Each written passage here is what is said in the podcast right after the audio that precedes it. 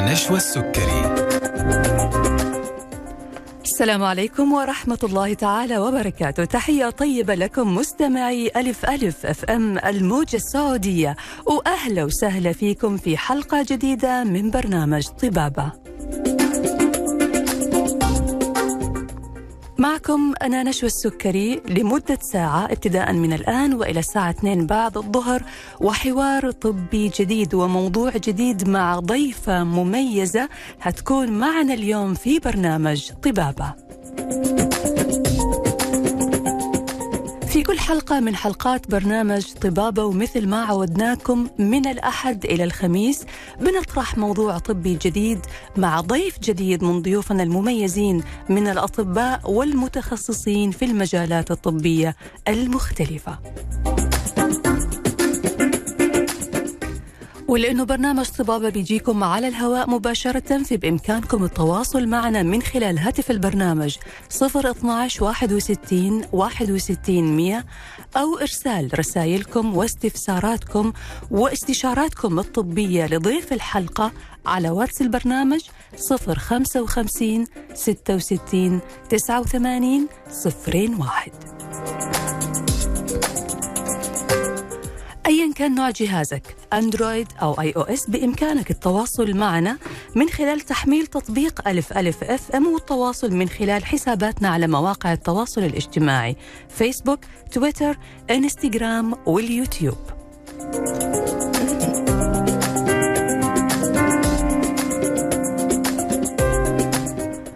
الحلقة هتكون متاحة بإذن الله تعالى خلال 24 ساعة على قناة اليوتيوب ألف ألف FM live اللي حابب أنه يسمع الحلقة من بدايتها أو يشاركها لأحد أو يرسلها لأحد مهتم بالموضوع اللي طرحناه تقدروا تتابعوها من خلال قناتنا على اليوتيوب.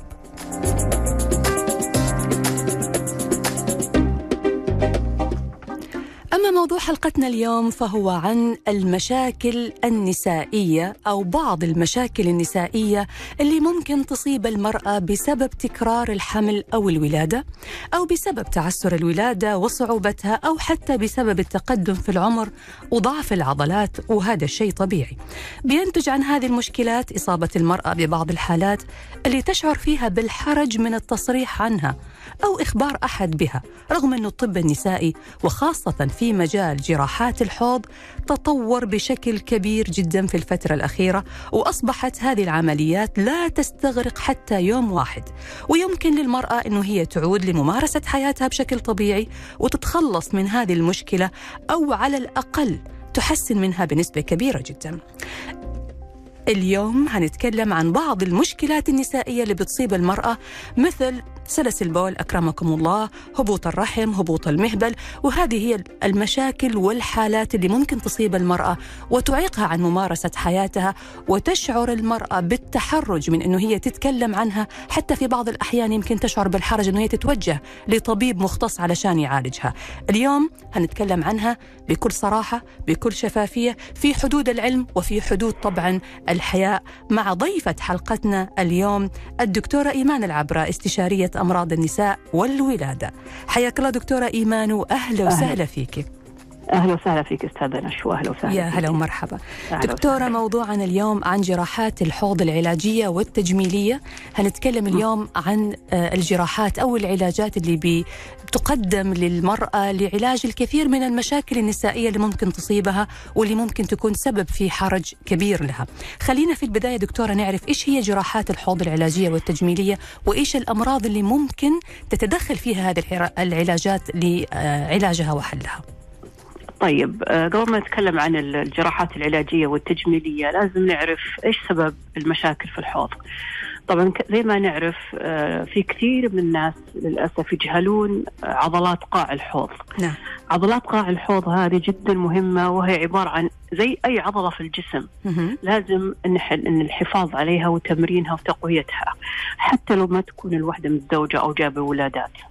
حتى لو ما كان في ولادات أو كان في حمل مع تقدم العمر ونقصان الكتلة العضلية في الجسم يحدث فيها ضعف وارتخاء فتبدأ عندها المشاكل النسائية. نعم 99% من مشاكل الحوض بسبب ارتخاء هذه العضلة وعدم الاهتمام فيها. مهم. طيب فكيف نعرف هل هذه العضلة ارتخائها يعمل لنا المشاكل مثل التوسع واللي تحتاج المرأة فيها إلى تعمل تجميل لأنه التوسع هذا يكون يؤثر على حياتها الزوجية أو الإحراج.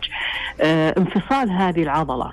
لازم نعرف يعني نفرق بين الارتخاء العضلة وانفصالها. لما تدخلين في انفصال في العضلة أنت تدخلين في الحالات المرضية اللي هي آه، حالات الهبوط.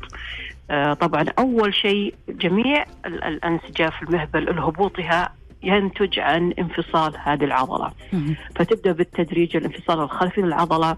مع تقدم الوقت يبدأ أربطة الرحم تنزل على تحت تسحب معها المثانة نبدأ نشتكي من هبوط في المثانة بعدها هبوط في الرحم بعدها بروز في الأعضاء الداخلية المهبلية إلى الخارج. تمام. فكيف إحنا هي ال key point اللي هي عضلة قاع الحوض. أيوه فإحنا نعرف إنه مع تقدم العمر بعد السن ال 35 يبدأ الجسم عندنا ينقص 3% سنويا من الكتلة العضلية وواحدة من هذه العضلات اللي هي عضلة قاع الحوض. تمام. فإحنا مع الوقت تضعف هذه العضلات تنقص الكتلة العضلية. مه. فكيف أنا أحافظ على هذه العضلة؟ إني أحافظ عليها بممارسة تمارين قاع الحوض وتكون هذه التمارين من جزء من تماريني اليومية للحفاظ عليها أستأذنك دكتورة إيمان حضرتك قلتي أنه بعد سن ال 35 وسنويا آه، قدرة أو قوة العضلات بتنقص بنسبة 3% سنويا يعني الكتلة العضلية الكتلة. بعد السن الكتلة العضلية للجسم كامل نعم. بعد السن ال 35 أي. تخيلي سنويا تنقص بنسبة 3% يعني على سن ال من هذه العضلات واحدة من هذه العضلات هي عضلة قاع الحوض نعم, نعم. فلما تنقص عندك الكتلة العضلية يصير في ارتخاء وضعف في العضلة مم. فحتى كذا تشوفي مثلا يجوا لي مثلا مريضات في العيادة تقول دكتور أنا ممكن يكون عمرها فوق ال 35 مم. ما تزوجت ما جابت أطفال تقول أنا أحس في توسع عندي في خروج هواء من المنطقة في طبعا إفرازات في أشياء هذه وأنا أو مثلا تكون مثلا تزوجت لقيت المنطقة عندها وسيع تقول كيف دكتورة أنا متوسعة وأنا ما جبت أطفال وأنا لا. ما له دخل عرفت كيف؟ أي حنا هي الفكرة إن إحنا نحافظ على قوة عضلة قاع الحوض. طبعا أهم شيء زي ما قلنا بالتمارين. والشيء الثاني الأكل. أنا أزيد نسبة البروتين عندي في الأكل أقلل من النشويات وأزود من البروتينات مع تقدم العمر مع ممارسة رياضة قاع الحوض. نعم. طيب دكتورة حضرتك قلتي أنه في شيء عام لكل النساء. هل جميع النساء معرضات لهذه المشكلة ولا في اختلاف وفي عوامل بتخلي بعض النساء معرضات لها بشكل أكبر من غيرهم؟ طيب هذا شيء طبيعي يحدث في الجسم. نعم. هذا يعني فجميع النساء معرضات. طبعا آه، الأعراض تختلف من وحده لوحده على حسب بنية الجسم وعلى حسب كتلتها العضلية تمام. والعامل الوراثي بعد له نصيب في الموضوع هذا. مم. تكرار الولادة يا دكتورة له دور في هذا الموضوع طبعا مم. طبعا تكرار الولادة إذا أنت عندك عضلات ضعيفة مم. مع تكرار الولادة حنبدأ ندخل من مرحلة خاصة إذا كان في صعوبة في الولادات والأشياء هذه تبدأ تدخل مرحلة ضعف عضلات إلى الانفصال العضلي اللي هو يبدأ معانا فيها تبان عندنا المشاكل النسائية م. مثل علامات الهبوط آه، الإحساس بالتوسع الشديد تأثر العلاقة الزوجية يبدأ عندنا هبوط في المثانة سلس البول هذه نسميها أعراض مرضية م. عندنا ارتخاء في العضلة الخلفية للمستقيم والهبوط المستقيم يبدأ عندنا صعوبة الإخراج آه، وما يترتب على صعوبة الإخراج من الله يكرمك البواسير والشروخ والأشياء هذه. يعني والله دكتور الموضوع بي بينعكس بحالات أو بأعراض مرضية مقلقة أيوة. ومزعجة جدا للمرأة. طبعا طبعا الموضوع جدا ما هو سهل والموضوع بالعكس منتشر بسبب, بسبب إنه الحين تعرفين الأكل ما هو صحي مم. ما في رياضة ما في محافظة على الرياضة ما في ما في نشاط آه الأكل ما هو صحي فهذه الأعراض صارت سايره تصير عندنا كثير وسايره نشوفها كثير. حتى في الناس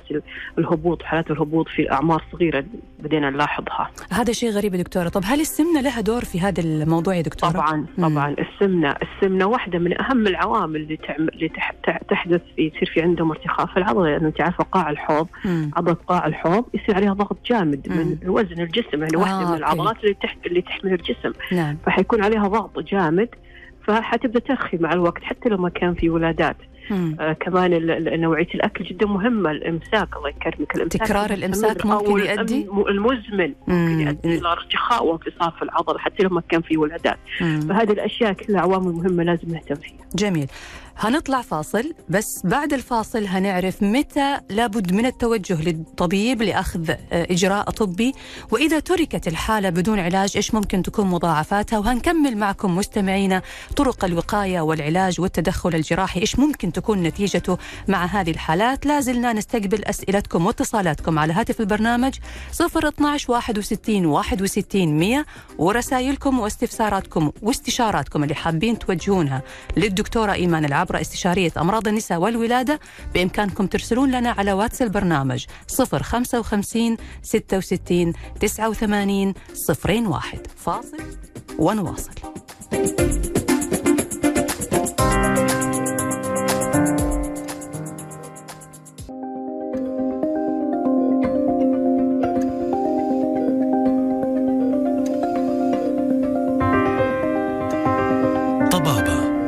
مع نشوى السكري.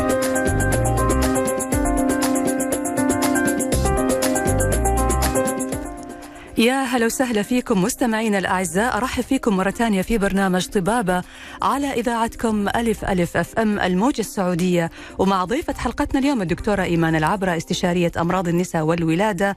وموضوعنا اليوم عن جراحات الحوض العلاجية والتجميلية ومدى التطور والتقدم في هذه الجراحات اللي أصبحت تحل وتعالج مشاكل نسائية كثيرة ممكن تعاني منها المرأة في مراحل عمرية مختلفة لازلنا نستقبل اتصالاتكم على هاتف البرنامج 012 61 61 100 ورسائلكم على واتس البرنامج 055 66 89 01 وأي سؤال حابين تسألوا للدكتورة إيمان.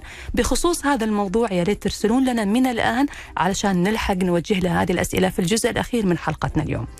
أرحب فيكي مرة ثانية دكتورة إيمان وأهلا وسهلا فيك. أهلا وسهلا. فيك طيب دكتور إحنا قبل الفاصل كنا بنتكلم عن آه، مشاكل عضلات ضعف عضلات الحوض آه، وإيش الأشياء اللي ممكن تترتب عليها مثل ما حضرتك ذكرتي صراحة يعني مشاكل كثيرة جدا منها سلس البول هبوط الرحم هبوط المهبل هبوط العضلة الخلفية يعني حتى كمان ممكن يأثر على المستقيم يعني صراحة المرأة حياتها فعلا فعلا بتصبح فيها إعاقات كثيرة جدا تمنعها من إن هي تقدر تواصل حياتها بشكل طبيعي أو تمارس حتى دورها كزوجة. وكمان كأم. فخلينا دكتورة الآن نعرف من حضرتك إذا لم يتم علاج آه هذه الحالة إيش اللي ممكن المضاعفات اللي ممكن تحصل؟ طيب لما تتكلمين عن ارتخاء عضلة أوكي طيب آه هذه ممكن تتعالج بالتمارين. طبعا نعم. لما نتكلم عن التمارين هي تمارين قاع الحوض. تمارين قاع الحوض تختلف عن تمارين كيجل لازم نعرف الشيء هذا. آه إيش الفرق؟ التمارين كيجل آه تشد العضلات السطحية الخارجية لكن تمارين قاع الحوض اللي هي تهمني هي لها تمارين معينة مم.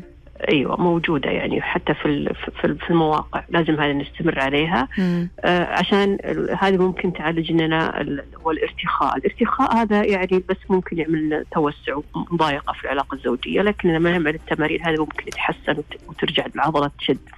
لما تتكلم هذه بالنسبة للتجميل نتكلم نعم. عن التجميلي نتكلم الحين عن الأشياء المرضية اللي هي مهمة بالنسبة لنا نعم. اللي هي أن تتكلمين عن انفصال العضلي مم. أيوه الاهمال الارتخاء العضلي ممكن يؤدي إلى انفصال عضلي لما تتكلم عن انفصال عضلي أنت تبتدين تدخلين في الحالات المرضية مم. اللي هي طبعا تشتكي منها دائما النساء ألم في أسفل الظهر. مم. الافرازات الشفافه المستمره اللي ما لها علاج عند الأطباء. آه صعوبة الإخراج. آه سلس البول. بروز الأعضاء الداخلية مع الوقت خارج المهبل. فلما إحنا نهبل هذا الموضوع حنبدأ المنطقة حتكون ضعيفة والعضلة مفتوحة. تبدأ الأعراض تزيد. تمام. تبدأ يعني الأعراض أيوه تفضل. تزيد يعني إيوه تبدأ. هي طبعا أكثر مشكلة عندنا اللي هي خروج الأعضاء الداخلية في المهبل إلى خارج المهبل. مم. فهذه دائما نلاقيها في الأعمار الخمسين أو الستين لأن هذه المرأة تكون في الأربعينات أو بالثلاثينات عندها هذا الارتخاء واهملته فلما نوصل في مرحلة ما بعد الخمسين وما بعد انقطاع الدورة تبدأ الكولاجين في المنطقة يضعف تبدأ الاعضاء الأعضاء هذه تبرز على برا ففي حالات خلاص ما عاد تتعدل لازم تحتاج إلى استئصال رحم وأشياء زي كذا فتدخل في مضاعفات أكثر مم. فممكن هذه الأشياء نتفاداها كل ما عالجنا المرحلة بدري كل ما أخذنا نتائج أفضل كل ما تحسنت الحالة مم. بالمستقبل إن شاء الله طيب. بإذن الله كيف المرأة تعرف يا دكتورة أنه هي داخلة على هذه المرحلة أو كيف من خلال بعض الأعراض البسيطة والمؤشرات تعرف أنه هي عندها بداية مثلا في ارتخاء الحوض فتلحق الموضوع قبل ما يتطور ويصير عندها المضاعفات الكبيرة هذه أيوة. أول أول علامة من علامات انفصال العضلي اللي هي صعوبة الإخراج مم. مو صعوبة الإمساك الإخراج صعوبة مو الإخراج الإمساك مم. لا مو إمساك يعني يكون عندها اليونف الله يكرمك في البراز لكن صعب إخراجه مم. تضغط بشكل أول كبير علامة من علامات. انفصال هذه نعم. أول علامة علامات الانفصال عضلة الحوض مم. فتهمل الموضوع تهمل الموضوع مع الوقت يصير في ضغط على العضلة ضغط على العضلة تفك العضلة تمام تبدأ بعدها تحس المريضة بآلام في أسفل الظهر آلام مزمنة مم. الآلام هذه تزيد وقت العلاقة الزوجية تحس في ضغط داخلي مؤلم آه، تحس مثلا هي لما تجي تمشي أو تقوم تحس في حاجة ماسكة من وراء ظهرها تحس في ثقل. هذه العلامة الثانية تمام بعدين مع الوقت وإهمالها تبدأ تحس في سلس البول تقول إذا كحيت عطست ركضت لعبت رياضة مم. تبدأ عندي سلس في البول تمام هذه الدرجة الثالثة مم. الدرجة الرابعة تبدأ تحس في بروز في الأعضاء الخارجية مم. هذه المرحلة النهائية من علامات الهبوط. البروز هذا يا دكتورة بيكون برضو تدريجي يعني ما بيصير مرة واحدة وتقدر لا ما يصير فيه. مرة مم. واحدة طبعا شيء في بروز الخلفي لأنه أول شيء تنفك عضله المستقيم الخلفية مم. تبدأ يطلع عندنا البروز الأمامي وبروز المثانة بعدين مع الوقت تبدأ عندنا هذه أسوأ حالة هي استطالة الأربطة الرحم اللي تجي من فوق من من من ارت- من ارتباط الرحم في في في الحوض داخليا. فيصير عندنا استطالة في أربطة الرحم فنبدأ نشوف الرحم وعنق الرحم طالعين برا هذه مم. أسوأ أنواع الهبوط. يا ساتر. هذه تعتبر وصلت لأقصى درجات أو المضاعفات. درجات الهبوط. هذه الحاله اللي تحتاج استئصال للرحم مم. طيب الآن بما أنه خلينا ناخذها برضو بالتدريج خلينا نقول أنه المرأة بدأت تشعر ببعض هذه الأعراض أنه ألم في أسفل الظهر مشاكل أو صعوبة في الإخراج إفرازات بعض المشاكل ثقل في منطقة أسفل البطن هذه الأشياء. مم. خطوات العلاج يعني هل إحنا طبعا الجراحة هذه بتكون آخر مرحلة لما يصير في طيب، مضاعفات أنا بالنسبة للمرضى لما يجوني متابعات في العيادة أول شيء أقول لهم طبعا أفحصهم وأشوف درجة الهبوط تمام في الدرجة الأولى والثانية تكون مثلا انفصال جزئي في العضلة مم. ممكن يتحسن مع الرياضة وأعطيهم رياضة تمارين قاع الحوض وأنا آه، عندي سناب شات وقاعد وحاطتها عندي ممتاز، نتابعها في. ال highlight. عندي في ال highlight المرضى كلهم أعطيهم سناب شات تبعي وأعمل لهم الرياضة هذه ويتدربوا عليها. تمام. وتستمر على هذه الرياضة. مم. في كثير اللهم لك الحمد تقفلت عندهم العضلة وتحسنت عندهم الأعراض بس هذه الرياضة لازم تستمر عليها. مم. آه، تهتم في الأكل جدا مهم ما تتعرض للإمساك. آه، هذه أول شيء. لكن إذا كانت درجات الهبوط شديدة من الدرجة الثالثه أو الرابعة في عضلة المستقيم هذه ما راح تنفع معها في الرياضة. هذه لازم نعمل لها ترميم. ونقفل عضلة الحوض الخلفية عشان مع الوقت ما تبدأ تنزل عندها الثانية مهم. ترميم للعضلة نفسها ترميم العضلة اللي هي المشكلة الأساسية. اللي فيها المشكلة. طيب هي الفرق المشكلة. بين الترميم وبين رفع العضلة؟ يعني برضو في بعض ال- ما في اسمه رفع العضلة. مم. هو ترميم قاع عضلات قاع الحوض. أنت ضمنتي وقفلتي أربع أجزاء عضلة قاع الحوض لها أربع أجزاء. تمام. جزئين داخليات وجزئين خارجيات. هذه الأربعة كلها لازم تتقفل عشان تعملين رفع للمهبل أو رفع لقاع الحوض. تمام تمام. طيب إيش يا دكتورة الحلقة البلاستيكية هذه اللي بيتم إدخالها؟ علشان ترفع أعضاء أو تدعم أعضاء الحوض إيوه هذه تت... هذه بديل لعضلات قاع الحوض مم. هذه طبعا هذه الحالات ما نستخدمها الحلقة إلا في حالات آه تكون المريضة ما هي ما هي ما, ما, ما هي صالحة للعمليات يعني تكون مثلا عمرها في التسعين في المية آه. بس عندها أمراض قلب ما الحالة تتحمل البنج مم. مم. يعني تكون مؤقتة لكن هذه العلاقة ما ما توضع لفترات طويلة جدا مم. فالحمد لله يعني مع تقدم الجراحات وتقدم هذه فما ما نستخدم هذه الحلقة. مهم. جميل يا دكتورة. حلقتنا مستمرة مع حضرتك. بعد الفاصل هنعرف كيف بتتم الجراحة إيش المتوقع تشعر فيه المريضة بعد إجراء هذه الجراحة وهل بالإمكان فعلا أنه ترجع تمارس حياتها بشكل طبيعي؟ هنجاوب على هذه الأسئلة وغيرها لكن بعد ما نطلع فاصل. وأرجع أذكركم أنه بإمكانكم التواصل معنا على واتس البرنامج 055 66 054 89 01 فاصل ونواصل.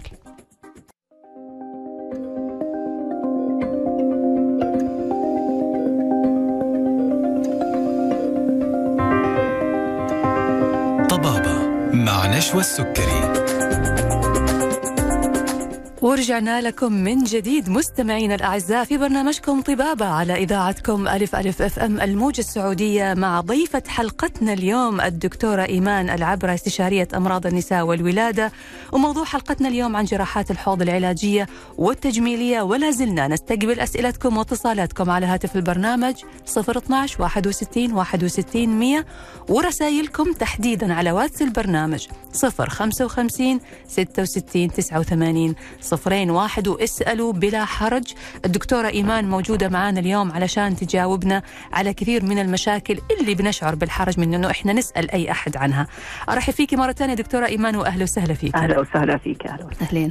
طيب دكتورة إيمان يعني الحمد لله رب العالمين تطور وتقدم آه، طب النساء كثير خاصة في مجال جراحات الحوض وفي مجال هذه الجراحات اللي حضرتك ذكرتيها. فخلينا نعرف كيف بتتم الجراحة؟ بدرجات ال- بالدرجات المختلفة أو بدرجات الهبوط المختلفة أو متى يتم اللجوء إلى الجراحة وإيش المتوقع بعد عمل هذه الجراحة؟ هل بيتم يعني التحسن بنسبة 100% إيش المفروض أن المريضة تسوي بعد الجراحة؟ طيب آه، طبعا ال- ال- الفكرة أو الهدف من الجراحة اللي هو العلاج السبب اللي هو تكفير عضلات الحوض. هذا نعم. أهم شيء في الجراحات كلها سو جميع أنواع الهبوط.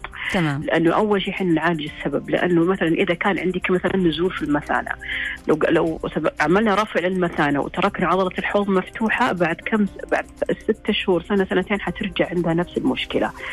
فهو أهم شيء فيها تكفير عضلة الحوض في جميع أنواع الهبوط الموجودة. نعم.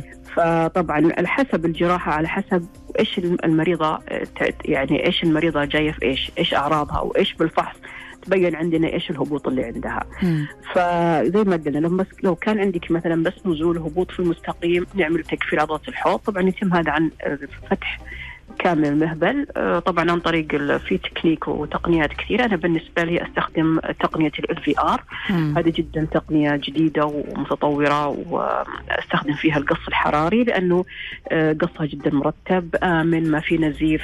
آه، أقدر أدخل فيها العضلة العميقة وأقفل جميع عضلات الحوض الأربعة. تخدير كلي يا دكتورة؟ أه والله أنا بالنسبة لي اعملها تخدير موضعي. أه إيوه على حسب طبعا كل طبيب على حسب خبرته على حسب إيش الطريقة اللي تريحه. عشان تمام يعطي هو في النهاية لازم تعطيني المريضه النتيجة اللي تحتاجها. لكن تدخل يعني في العيادة ولا لازم تدخل غرفة لا العملية؟ لازم تكون الأفضل تكون في مستشفى, مستشفى. في غرفة عمليات مجهزة. تمام. آه مع في دكتور يكون تخدير آه standby. آه أيوه تكون على أكسجين على مغذي وعلى مضادات حيوية وأشياء. مم. آه، لا قدر الله لو لو, لو احتجنا إلى بنج كامل أو صارت مضاعفات لا قدر الله يكون كل شيء جاهز. نعم. بس الحمد لله بتقنية ال VR هذه كل الأشياء قليلة جدا نسبه. المضاعفات فيها ممتاز آه، فهي فكرة إنه مثلا لو كان عندنا في العضلة المستقيم مفتوحة آه، نفتح مهبل بالليزر آه، أو اي مشرط جراحي نقفل العضلات نشد جدار كامل المهبل وينقص بالمشرط الحراري وتتثبت جدار المهبل في العضلة عشان مع الوقت وقت ما يفك. هذا لو كان عندنا العضلة المستقيمة المفتوحة فقط. لو كان عندنا مثلا نزول امامي في المثانه نفس الشيء النزول الامامي لازم 99% حيكون مع عضلة مفتوحة خلفية. فنفس الشيء نفتح جدار الامامي بالمثانه المهبل الش- الشق الحراري أو تقنية ال في ار نرجع المثانة مكانها نثبت عنق المثانة بخيوط معينة عشان ما تتحرك مع الوقت آه، نقص جدار المثانة جدار المهبل الأمامي المترهل. ونشد عليه ون- ونخيطها. وبنفس الوقت نعمل اللي هو ال- الترميم الخلفي اللي هو نفس الشيء بالطريقة اللي قلت لك عليها آه، ترميم قاع اللي هو العضلة الخلفية. تمام. لو مثلا لو كان عندنا مثلا آه، هبوط أمامي وخلفي واستطالة في أربطة الرحم. طبعا في عندنا نوعين لو كان في نزول في الرحم من الدرجه الثانية أو الدرجة الثالثة ممكن نعمل تقصير لأربطة ال- الرحم بنفس الطريقة. مم. بنفس الوقت نعمل أمامي وتكسير باربطه الرحم والترميم الخلفي. لو كانت الاستطالة جدا جدا ما تتر... ما تتضبط من تحت يعني من المهبل. بعض الأحيان نحتاج نعمل عمليتين عملية من فوق من عند البطن آه نفتح فتحة في البطن ونثبت أربطة الرحم في في الجدار الامامي للبطن في ب- بخيوط دائمة. نعم. مع علاج السبب اللي هو العملية اللي هو تكفير عضله آه، قاع الحوض. عشان مع الوقت ما يرجع الرحم ينزل. هذه هي العمليات. ممتاز. هذه طبعا العمليات؟ العمليات جميعها طبعا آه، تحتاج طبعا أنا بالنسبة للعمليات الحمد لله آه، بتقنية الار دي آر بعد ساعتين أربع ساعات أعملها العملية تكون ساعة مثلا. مم. لو كانت العملية الترميمية العادية لو كانت بس الخلفية آه، بنج موضعي ساعتين آه، ملاحظة. بعد أربع ساعات تطلع للبيت آه، ما تحتاج راحة آه، من أسبوع إلى عشر أيام بس أهم شيء العلاقة الزوجية شهر ونص. لو كانت مثلا عندك الأمامي لو كان ترميم أمامي وخلفي بعد ب 24 ساعة تطلع البيت. نفس الشيء راحة أسبوع إلى عشر أيام. علاقة الزوجية تكون بعد. شهر ونص. لو كان عندنا فتح بطن هذه لا حتى تحتاج تجلس في المستشفى أقل شيء من ثلاث إلى أربع أيام. متى تحتاجوا لعملية فتح البطن يا دكتورة؟ نحتاج عملية فتح البطن إذا كان عندنا ال- ال- ال- ال- استطالة شديدة مم. في أربطة الرحم مم. لدرجة أنه الرحم يكون كامل خارج المهبل مم. لأنه في هذه الحالة خلاص لازم خلينا نعالج الاستطالة جاية من جوا من عند من عند بعد الحوض. جوا. فهمتي؟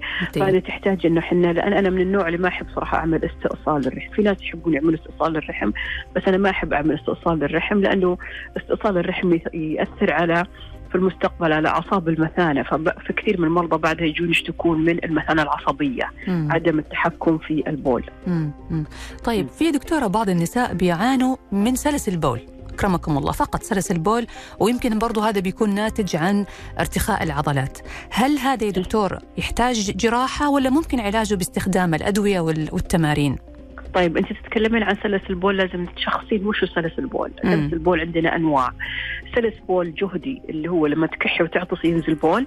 هذه بسبب ارتخاء 100% في المنطقة مم. ارتخاء في المنطقة مو شرط يكون في ارتخاء في المثانة مم. تشخيص سلس البول من أهم وأصعب التشخيصات عشان كذا إذا كان في تشخيص صحيح العلاج حيكون صحيح والنتيجة حتكون كويسة. لكن إذا كان التشخيص غلط والعلاج غلط المرضى ما راح تستفيد من عملية سلس البول. آه لو خلينا نتكلم مثلا عن سلس البول الجهد لما تكحي وتعطسي نعم. ينزل بول أو تتحركي.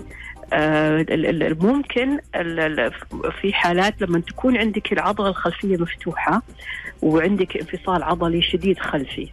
ممكن مع الكحة والعطسة مم. الجدار الخلفي للمهبل يضغط على المثانة وينزل بول. وتكون نفسها المريضة هذه ما يكون عندها أصلا نزول في المثانة مم. مم. تمام في حالات كثير تتشخص على أنها هي نزول في المثانة يعمل لها ترميم المثانه لكن ما تستفيد منها المريضة لأنه ما زال السبب موجود مم. في حالات مثلا تجي تقول لي المريضه أكثر شيء أكثر شيء آه، شكوى تقول لك وأنا في النادي أنط مم. ينزل بول مم. اما تسالينها طبعا لما تكحي وتعطس ينزل بول تقول لك لا في هذه الحالات يكون عندهم استطالة في أربطة الرحم فلما تنط وتنقز الرحم عمق الرحم يضغط على المثانة وينزل البول أها فجدا مهم تشخيص سلس البول جدا جدا مهم. ف... فكل واحدة التشخيص حقها مختلف. وعلاجها يعتمد على التشخيص مم.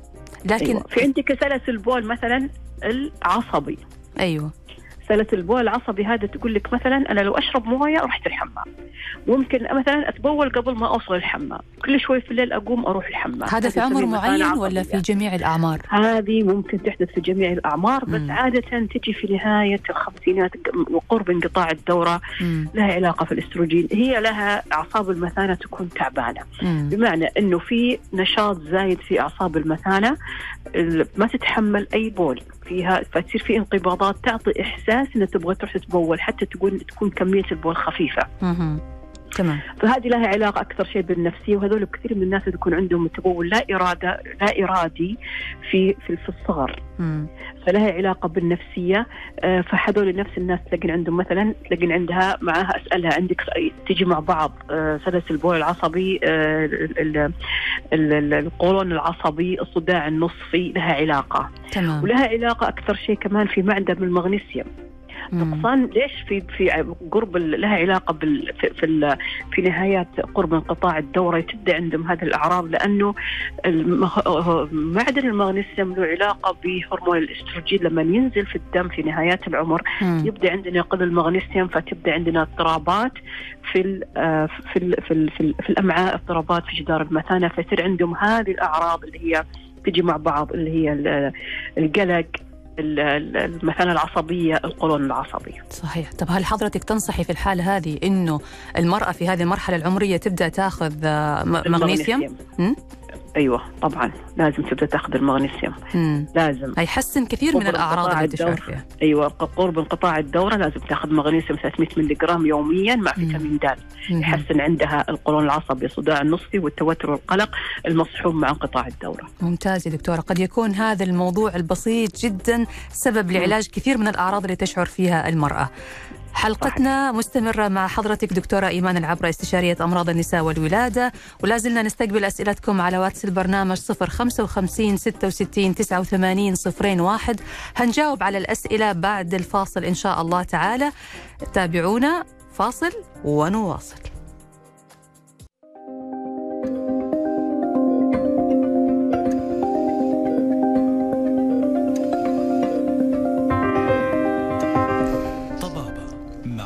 السكري ويا هلا وسهلا فيكم من جديد. رجعنا لكم مستمعينا الأعزاء في طبابة. معي أنا نشوى السكري ومع ضيفة حلقتنا اليوم الدكتورة إيمان العبره استشارية أمراض النساء والولادة وموضوعنا عن جراحات الحوض العلاجية والتجميلية. ولا زلنا نستقبل أسئلتكم على واتس البرنامج 055 66 89 01 أرحب فيك مرة ثانية دكتورة إيمان وأهلا وسهلا أهلا فيك. وسهلا فيك الله يسلمك.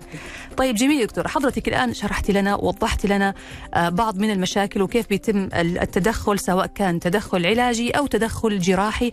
والتكنيك اللي حضرتك بتستخدميه عندك لعلاج الحالات خاصة مع المضاعفات اللي ممكن تحصل بسبب ارتخاء عضلات الحوض. في سؤال دكتورة بيطرح نفسه يعني إذا تمت هذه العملية لمريضة صغيرة في العمر مثلا نقول في الثلاثينات من عمرها وكان عندها هذه المشكلة هل بإمكانها أنه ترجع تحمل مرة ثانية بعد إجراء هذه العملية؟ طبعا تقدر تحمل. ما عندها أي مشكلة مم. أيوه بس أنا دائما أقول إذا عندها مثلا آه، هبوط أو مشاكل وحابة تبغى تحمل مثلا تولد بعد سنة سنتين أنا أفضل تتسوى بعد ما تخلص الولادات. مم. لكن مثلا إذا واحدة عندها مثلا هبوط وتعبانة وبس حابة تحمل بعد خمسة أربع سنين لازم تسوي العملية لأنه الوضع حيسوء. نعم. بس عادي بعد الع- العملية تولد وعلى حسب طبعا ولادتها على حسب آه، هل هي طبيعية أم قيصرية. مم. على حسب نوع عمليتها. عادة عملية الترميم تولد طبيعي ما عدا إذا كان في رفع مثانة أو في رفع رحم. تولد قيصري تمام يا دكتور. طيب دكتور الآن هناخذ آه بعض الأسئلة اللي جاتنا. آه السلام عليكم. ممكن سؤال ضروري الإجابة عليه. هل ممكن الدكتورة تتكلم عن الرحم المقلوب؟ شوف آه، كثير يسألون عن الرحم المقلوب. طبعا الرحم المقلوب هذا رحم طبيعي يعني. عندنا الرحم نوعين في الجسم. آه، كيف نعرف إنه رحم مقلوب؟ على حسب اتجاه عنق الرحم. إذا كان عنق الرحم جاي على فوق. نسميه رحم مقلوب. إذا كان هذا وإذا كان الرحم عنق الرحم متجه على الأسفل يكون نسميه الطبيعي. مم. آه، هو مشكلة عنق الرحم المقلوب يعمل آلام في أسفل الظهر وآلام وقت العلاقة لكن يعتبر من أنواع الرحم الطبيعي. تمام.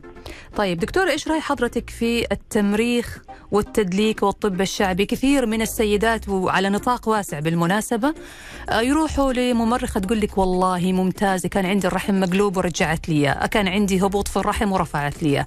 أنا عارفة طبعا إنه ما يعني ما أعرف أنا أبغى أسمع رأي حضرتك في الموضوع ما ما هقول شيء أنا. والله شوفي أنا بالنسبة لي ما ما أحب هذه الأشياء مم. لأنها كلها تعمل تحت يعني لا دراسات طبية واضحة ولا في عليها تجارب طبية أي شيء مم. ما في تجارب طبية ولا دراسات طبية واضحة أنا ما أحب مم. بالعكس في حالات عندي ساءت الحال بعد التمريخ نزلت أرحامهم أكثر فلازم ينتبهوا من هذه ال- ال- الأشياء مم. صح وإحنا ما نضمن الممرخه اللي رحنا عندها آه أيوة. إلى أي مدى هي ممكن تكون متمكنة واحدة شاطرة وعندها خبرة لكن الحين انتشروا مم. فما راح تضمني مين صحيح اللي عنده خبرة وكويسة. مم. بس كثير كثير يجوني في العيادة يقولون دكتورة رحنا الممر عندي ألم في الظهر رحت للممرخة قالت عندك أرحامك نازلة. تجي تفحص عندي أفحصها ارحامها ما هي نازلة. فلازم نعرف إنه فيها الحين طبعا لأنه الدخل المادي جدا مهم. فكل المريض أي واحدة تروح عند أي ممرخة تقول رحمك نازلة. تمام. يفحصوا عندي كثير أفحصهم أقول لهم أرحامكم ما هي نازلة. جدا يعني أنا أقول لهم اعملوا تمارين قاع الحوض. هذه أقوى من أي عملية وأقوى من أي تمريخ. تمام يا دكتورة تمام. طيب طبعا تمارين قاع الحوض ممكن نبحث عنها على الإنترنت وموجودة على حساب الدكتورة إيمان. أيوه موجودة في سناب شات تبعي في آه، مخزنتها في م- منصة الاضواء في الهايلايت. ممتاز. اسم مثبتة. تمارين قاع الحوض كذا اسمها. أيوة. تمام. طيب سؤال ثاني يا دكتورة تقول السلام عليكم. أنا عمري 43 سنة عندي أربعة وولادتي طبيعية. أعاني من هبوط بالرحم مرات ظهور كثير ومرات يختفي. يعني مرات تشعر بأعراض ومرات يروح. يختفي شوي. واحتباس بالبول الله يكرمكم. وعندي ألم بأسفل الظهر له فترة طويلة بس مرات يزيد الألم. بديت مع الرياضة وأنا مشتركة بنادي. بعض التمارين مع المدربة يجيني بعدها ألم شديد بأسفل الظهر فبماذا تنصحوني؟ جزاكم الله خير.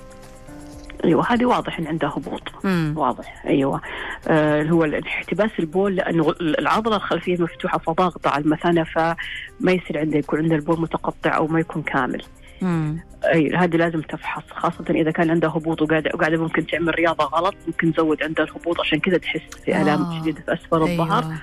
والحالات اللي تقول مرة أحس إنه جالس الهبوط يعني حسب الثقل هذا يروح ويجي هذا عادة له علاقة بالدورة لأنه قبل الدورة أكثر الناس اللي عندهم هبوط يحسون بالهبوط قبل الدورة مم. لأنه الأرحام طبيعي بعد قبل الدورة بسبب هرمون البروجستيرون تنزل تحت مم. فاللي عندهم هبوط يحسون فيها أكثر مم. وتختفي تخف بعد الدورة. تمام دكتورة دكتورة هل حضرتك تنصحي بالعلاج الهرموني أو أخذ الأستروجين آه، لحل مشكلة ارتخاء العضلات هذه؟ لو في الفترات يعني أو في البدايات؟ لا علاج الأستروجين ما هو علاج. للارتخاء. ما هو علاج ابدا. وانتبهوا من علاج الاستروجين ترى ما هو ما هو آمن. ممكن يكون له مضاعفات ومخاطر أكبر مضاعفات وم- إيوه لأنه العلاج الاستروجين لما تاخذينه ممكن لا قدر يعمل سرطانات واشياء يا مشاكل. ساتر يا ساتر. إيوه في الثدي في عنق الرحم في الرحم. ما هو آمن إيوه. طيب دكتورة سؤال برضو جانا تقول أنا عمري 47 سنة مدخنة شرهة جدا. حاولت أني أوقف تدخين لكن ما قدرت. عندي مشكلة سلس بول أكرمكم الله. آه هذه المشكلة بديت أعاني منها من عدة سنوات بس ما عندي إلا هي. يعني ما عندي آلام في أسفل الظهر ولا آلام ثانية بس ما أعرف إيش سبب سلس البول. آه سلس البول إيش نوعه؟ ما حددت. أيوة أيوة، حضرتك قلتي له أسباب نعم. كثيرة ممكن تكون أيوه احتمال يكون العصبي. لأنه آه. انت عارفين أيوه لأنه التدخين له علاقة بالعصبية. تمام. فممكن معظم اللي يدخنون عندهم مثلا عصبية وعندهم قولون عصبي. أوكي. طيب سؤال كمان يا دكتورة تقول عمري آه 48 ولدت ولادة قيصرية واحدة من 23 سنة. آه وبعدين كنت من فترة عند الدكتورة قالت لي إنه عندي هبوط بسيط في المهبل. علما إني ما أعاني من أي أعراض ولا عندي أي مشاكل وطلبت مني الدكتورة إني أمارس تمارين كيجن. فالسؤال هنا هل هذه الحالة اللي عندي هبوط الرحم البسيط هل ممكن يتطور ويصير هبوط شديد؟ وعلما إنه أنا ماني مدخنة وما ولدت ولادة طبيعية أنا كانت ولادتي قيصرية. آه، هبوط ما أتوقع إذا ما في ولادات هبوط يعني الهبوط إيش الهبوط؟ في فرق بين الهبوط يعني في أنواع هبوط ودرجات هبوط، مم. فإذا أنت ما عندك أي أعراض معناته أنت ما عندك هبوط، مم. ممكن يكون ارتخاء مم. فقط تعمل التمارين يكفي، تمارين بس قاع الحوض ولا كيجل زي تمارين ما قاع الحوض قاع الحوض. كيجل ما تعمل حاجة كيجل ما مم. تعمل حاجة هذه سطحية هذه سطحيه تمام طيب آه سؤال يا دكتورة ممكن يكون بعيد شوية عن موضوعنا بس يقول هل التهاب المهبل ممكن يسبب ألم في الحوض؟ طبعا ممكن مم. قرحه بالالام في الحوض مهم. واحدة من من الأسباب ال- ال- الالتهابات المتكررة في الحوض ضعف عضلة الحوض لأنه آه في علاقة مم. ضعف عضلة الحوض ال- ضعف عضلة الحوض تروي الدم يكون قليل في المهبل فتقل مناعة المهبل مم. فأنت لما تسوي واحدة من علاجات الالتهابات المتكررة اللي هي تمارين قاع الحوض مم. لأن تمارين قاع الحوض تزود اللي هي ال- ال- العضلات انقباضاتها وانبساطاتها تزود الدم في المهبل فتحسن المناعة تحسن الالتهابات مم. تحسن الرغبة والجفاف تمام تمام يا دكتورة طيب ناخذ آخر سؤال يا دكتور عشان وقت البرنامج يقول والدتي الله يحفظها عمرها 74 سنة تعاني من سلس البول وطبعا هذا بيسبب لها مشاكل كثيرة جدا لأنها تضطر تركض عشان تدخل آه، الحمام أكرمكم الله وممكن تتعرض لبعض المشاكل. فإيش ممكن العلاج المناسب لها في هذه المرحلة العمرية؟ أيوه هذا مثانة عصبية. مم. اي بسبب تقدم العمر ممكن يكون عندها ضغط أو سكر ممكن سبب ال- الأدوية المدرة للبول خاصة اللي يستخدمون أدوية الضغط. ممكن المشاكل الصحية اللي عندها بعد تزود المثانه العصبية. فلازم يشوف تتعالج الأسباب. تمام. طيب ناخذ سؤال كمان يقول ما هي أأمن وسيلة لمنع الحمل سواء من جهة الرجل أو المرأة ونهاركم سعيد؟ هذا آخر سؤال خلاص. آه، ما في شيء آه، يعني وسي- وسيلة آمنة، كل الوسائل الحمل متواجدة آمنة لكن في ناس تناسبهم في ناس ما تناسبهم، فما تقدرين تقولين هذا النوع يناسبك انت وآمن لك مم. فكل واحدة تختلف،. عموما جميعها آمنة. تمام. أنا بشكرك جزيل الشكر. الدكتورة العفو. إيمان العبرة استشارية أمراض النساء والولادة شكرا لوجودك وشكرا للمعلومات شكراً. القيمة ولطرح هذا الموضوع لك. المهم. أشكرك دكتورة إيمان. أهلا وسهلا فيك. الله. يسعدك. أهلا وسهلا. يا أهلا وسهلا. الشكر موصول لكم أنتم أيضا مستمعينا الأعزاء. نلقاكم على خير في حلقة الغد بإذن الله تعالى. معي أنا نشوى السكري. تقبلوا تحياتي وتحيات مخرج الحلقة أحمد موسى في حفظ الله ورعايته.